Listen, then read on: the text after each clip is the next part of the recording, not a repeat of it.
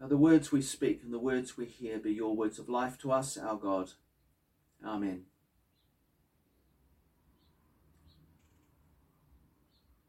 As I said, uh, we're in week three of the season of creation, and one of the themes of those last few weeks has been the web of life. During this last week, the UN has published a report about the web of life, the Global Diversity Outlook Report number five, which uh, looks at the 20 uh, biodiversity targets agreed in Aichi, I think that's how you say it, in Japan in 2010. Targets that were to stem the destruction of wildlife and life sustaining ecosystems. It was prepared uh, not only to look at those targets, but uh, before a key UN summit on this issue later this month. The report says starkly that the world has failed to meet a single target, not one. There are several that are pretty close to being met. There are two where no work has been, no progress at all has been made, and there are a couple where they can't actually measure whether progress has been made or not. So, they say, despite progress in some areas, natural habitats have continued to disappear. Vast numbers of species remain threatened by extinction from human activities, it's been estimated, for example, that 60% of vertebrates have disappeared in the last 100 years. And this figure stuns me really. There's still a US $500 billion uh, dollars of environmentally damaging government subsidies not eliminate, eliminated. Uh, and, and much of that goes to the uh, fossil fuel industry. We keep telling ourselves that we need fossil fuels. That's the only way we can base our economy. And yet, that economy is based on 500 billion US dollars of subsidies. And as the report makes clear, we are now paying the price for this loss of biodiversity. COVID 19 is a result, a result of the destruction of biodiversity, the web of life. There will be more viruses like COVID 19 able to jump the species barrier because of that loss of biodiversity. Last Sunday, the Radio New Zealand on their website published a piece about Sir David Attenborough's latest TV program, in which he makes a stark warning about species extinction and the consequences for us all. He talks about how honoured he's been to explore the diversity of life on our planet, but also in retrospect how much that saddens him that that that opportunity is disappearing each year. But he says there is still time. What happens next is up to us. All of this is a timely reminder for those of us in the season of creation. It reminds us of the importance of this season. As we join churches from all over the world Catholic, Orthodox, Lutheran, Anglican, and many others in the celebration of prayer and action to protect our common home. This year, the theme has been Jubilee for the earth, based on the year of Jubilee found in Leviticus 25, where, at least in theory, every 50 years the debts were forgiven, the slaves were freed, and the land was restored. As I said last week, essentially, this just pushed the restart button for their society, which allowed relationships with each other to be renewed and priorities to be uh, shifted. It is argued as we join the season of creation that we need the same today. The season of creation, I want to suggest, provides a time for us each year to ask those three core questions that I keep banging on about Whose are we? Who are we? And what is ours to do? We are reminded in the season that God is the creator and sustainer of all life the readings from Paul's letter to the Romans and the Gospels remind us that out of God's infinite love for all of creation, in Jesus, God fulfilled the covenant to restore humanity and renew creation. Jesus calls this the kingdom of God, or in Matthew's Gospel, the kingdom of heaven. And he describes what this looks like in the Beatitudes and the Sermon on the Mount where he invites his disciples then and now to be liberated from their and our known world, which ultimately only brings death, into the kingdom of heaven, the reign of God. a world where the most important people are the poor in spirit, those who mourn, the meek, those who hunger and thirst for God's justice, the pure in heart, the merciful, the peacemakers, and those who are persecuted for the sake of God's justice.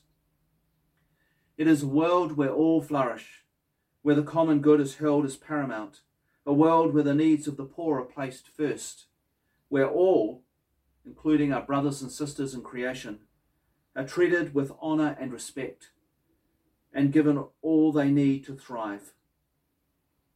It is a wonderful vision, and for some reason, it seems so hard to hang on to. We can see how hard it is to hang on to in our stories from Exodus last week and this week. We often see the story we heard last week about the Red or Reed Sea as simply a story of Israel being rescued, but many commentators say it is much more than that. One commentator I read talked about it being the struggle between two competing forces. One, the destructive powers or gods of enslavement, domination, and violence. The anti creational forces of chaos represented by Pharaoh, who treated people and creation as tools for his own use including the Hebrew people and the Egyptian people, the Egyptian soldiers who died in the Red Sea. There's a, a rabbinic tradition that as they were dying, the angels started singing to God in celebration, and God said, How can you sing when my children, the Egyptian soldiers, are drowning?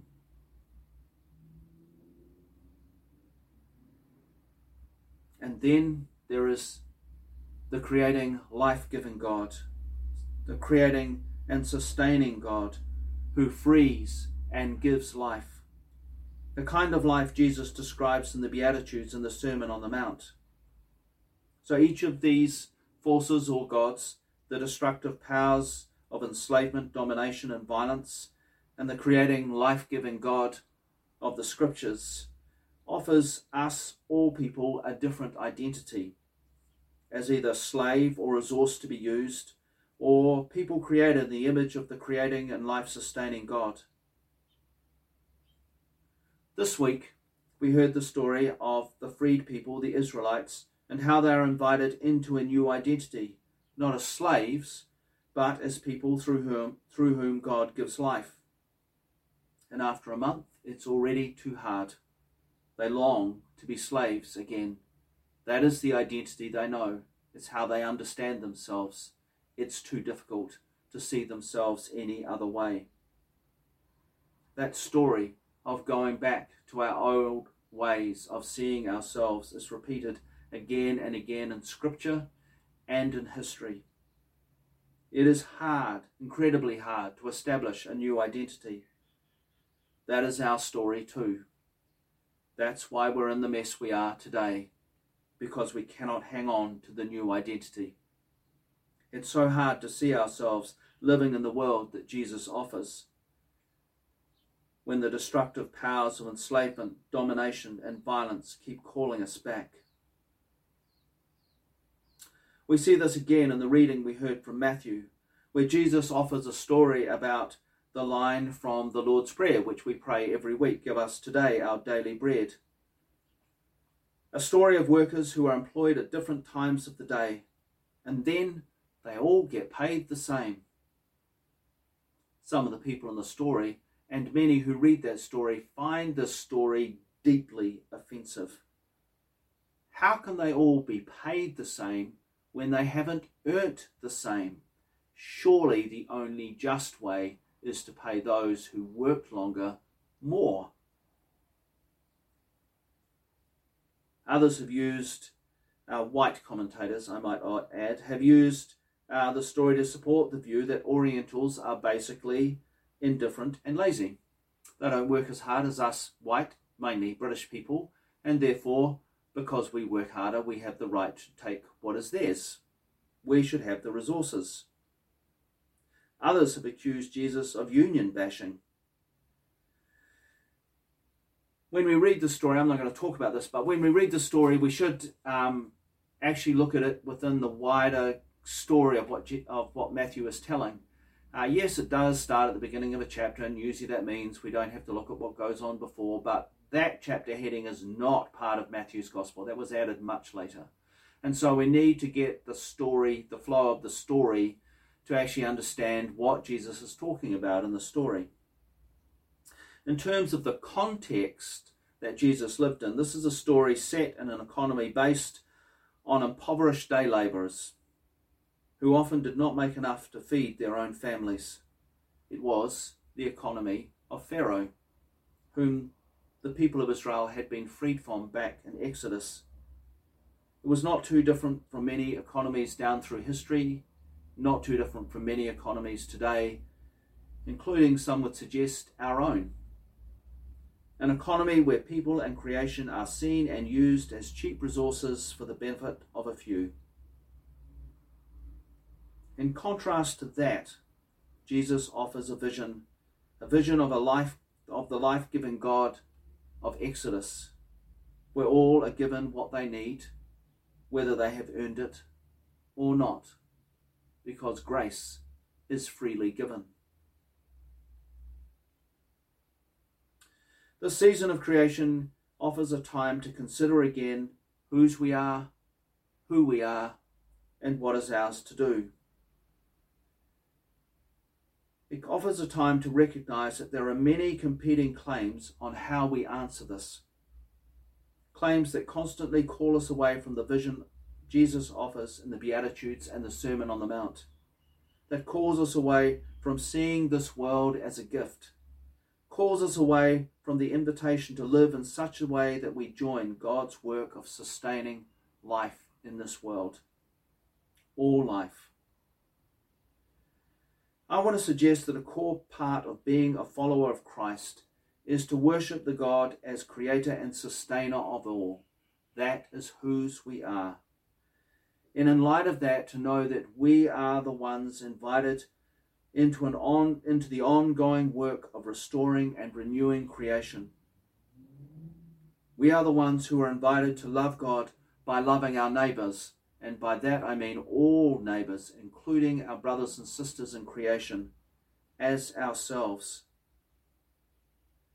We're invited to respond to that by living in reverence to God's creation and all who share our common home. So, what is ours to do as people called, as people who are invited to live in reverence for God's creation and all who share our common home. So this week, I wonder in what ways do we not live this out? What habits, patterns of life do not conform to whose we are? And what new ways of living are we being invited to? that we do live with reverence, loving God by loving all our neighbours, human and within creation, as ourselves. Let's spend a moment in silence or talking to those with us as we reflect on those questions.